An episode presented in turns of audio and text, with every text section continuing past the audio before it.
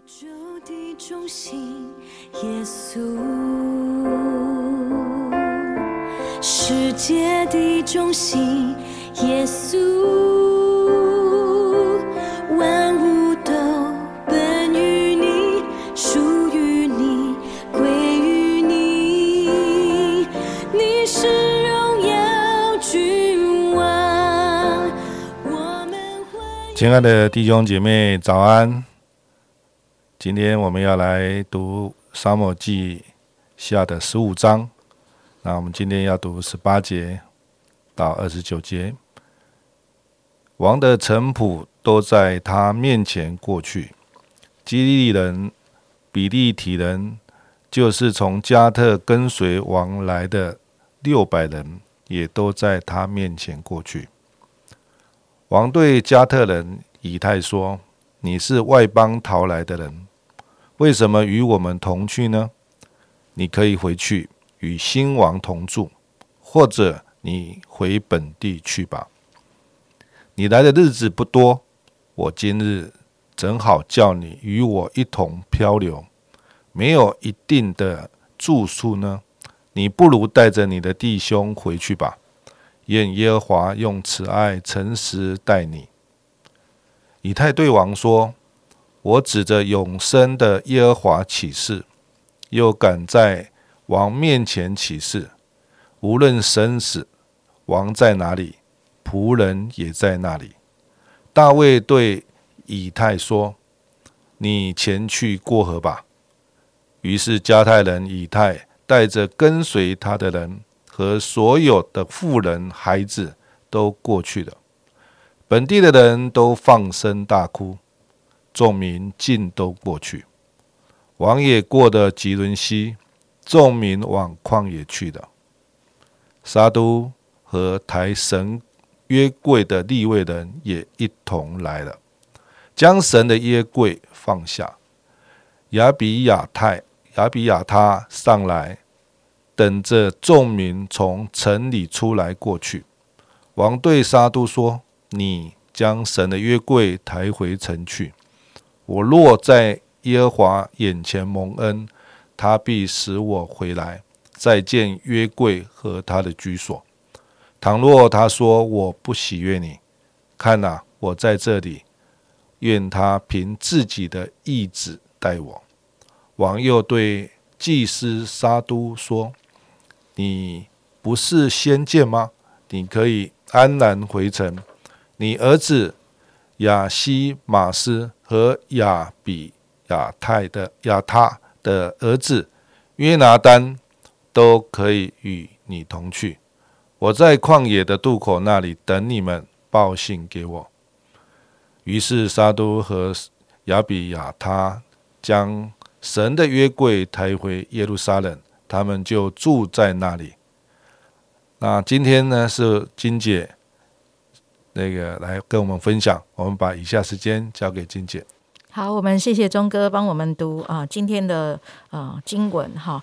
那呃，其实今天进入到第十五章的时候，我们发现呃亚沙龙被这个大卫王接纳之后呢，诶，没想到亚沙龙竟然起了一个呃叛变的心，这样子哈，开始用政治的手段呃，开始来收容人心。然后甚至就是预备要叛变，那预备叛变的过程当中呢，诶，原来大卫的这个呃参谋呢，亚西多佛，呃，有人说他是非常非常有智慧的一个谋士，这样子哈，就是他所算的这个军师呢，就是他所做的任何一切的这个计划呢，就是一直到现在没有不成功的，所以这个这么厉害的军师呢，这么厉害的这一个。这个呃，这个人呢，竟然也呃，就是倾向这个压沙龙，好，所以我们就会看见，可能呃，就像呃前几天这个钟哥所说的，因为大卫他自己的一些的败坏，他自己的一些的软弱，导致呢，其实。人心也有一些的一个变故，这样子哈，有的人就会觉得说，哎，大卫你怎么会变成这个样子啊？我想这是亚西多夫他呃倾向亚沙龙的一个原因之一，这样子哈。所以呃，亚沙龙又长得非常俊美，所以整个的叛逆的这个呃。一个支派呢就越来越大，这样子哈。那导致大卫看这个情势不妙，所以他就需要逃离耶路撒冷城。那当他呃逃离这个耶路撒冷的时候呢，呃，这个圣经里面就记载了，在他这个逃难的过程当中。有起码有几呃有一些的人是跟从他的，那其中呢，第一个就是这个加特人以太哦，就是我们刚才特别读的这个以太哦，以太他对王说什么？他说：“我指着永生的耶和华起誓，又敢在王面前起誓，无论生死。”王在哪里，仆人也必在那里。好，所以啊，就呃，他用启示的方式来表明他要跟随他的这样的一个决心。那另外呢，还有谁呢？呃，就是这个沙都这样子哈，还有这个台神约柜的这个立位人。好，所以祭司这些人呢，他们也愿意把约柜抬来，表示他们还是呃，虽然知道大卫的软弱，可是他们还是认为大卫就是。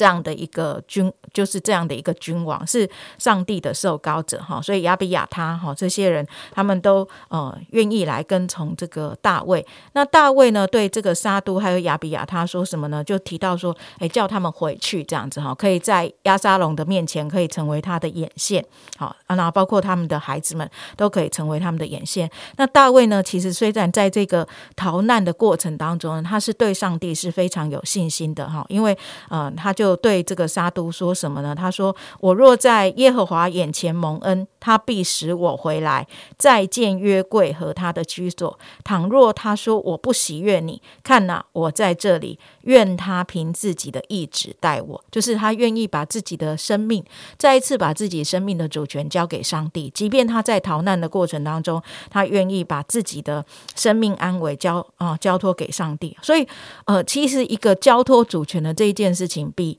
这个。啊，抬这个约柜啊，跟他在一起，其实呃，大卫很清楚的知道啊，真的是上帝的意思，才能够让他呃，是否重新的回到耶路撒冷这样子哈。那呃，我们刚才没有读的是三十二到三十七节呢，有另外一个人哈，就是这个雅基人户塞。好，户塞呢，他也是一个先知，好，他也是一个呃，就是也是一个军师，也是一个非常有智慧的人这样子哈。那这个户塞呢，他也是来迎。接这个呃大卫，那大卫呢，同样的啊，就使用他的忠心，就说呃，户山你不要跟随我，好，就要求这个户山呢回去到这个亚沙龙的旁边，然后呢，可以呃把这个呃亚西多佛，好，就是前面追随亚沙龙的这个亚西多佛的这个呃。一些的谋略啦，哈，或者是一些的计划呢，啊，可以做一些这个报告的事项。好，所以大卫虽然在逃难的过程当中，有一些人要跟随他，可是他都呃有智慧的啊安排这一些的人。回去跟随这个亚沙龙，成为他后来真的能够回去的呃一些的一个帮助哈，所以我们就看见大卫虽然在这个苦难当中，在这个呃逃脱的过程当中，他仍然有信心能够来信靠啊，如果是上帝要拯救的，上帝必然会救他，然后他也是同样的出现智慧哈，来处理这一切的事情，所以我们真的知道，呃，其实大卫好像在逃难的时候比较近前。好，就是在他呃《沙漠耳记》上哈讲到他逃这个杀扫罗要杀他的时候，他也是很忠心，他也是很敬虔，很倚靠神。然后呢，大卫现在呢被迫逃难的时候，他也是很敬虔，他还是很忠心。所以好像有的时候我们人真的是在一个苦难，在一个绝处的时候呢，绝境的时候，比较会跟随神，比较会倚靠神，也同时的啊展现出了一个。信靠神的一个呃一个态度，那上帝也在这个过程当中重新的来帮助大卫这样子哈，所以最后大卫也真实的啊，在后面的记载当中，我们会看见啊，大卫有重新的啊回到这个呃耶路撒冷当中这样子哈。那所以呃，在今天的分享当中，我就想到几件事情，就是啊，第一件事情的时候，有的时候在我们呃生活的经验当中，我们现在没有在争王位，我们现在没有什么其他的一些的破坏，可是有没有可可能你因为呃在公司里面可能受到一些的逼迫，受到一些的陷害，你只好呃离开你原来的地方。啊，我有听过一些人事的调动，是因为可能被嫉妒，好，或者是一些因为一些的利益，好，以至于你你会被调动部门，然后甚至呢，呃，有时候也是这样子的一个被逼迫，你只好放下你自己原来的权权责，好，就是可能你本来是经理的，你甚至后来没有办法当经理，你变成一个。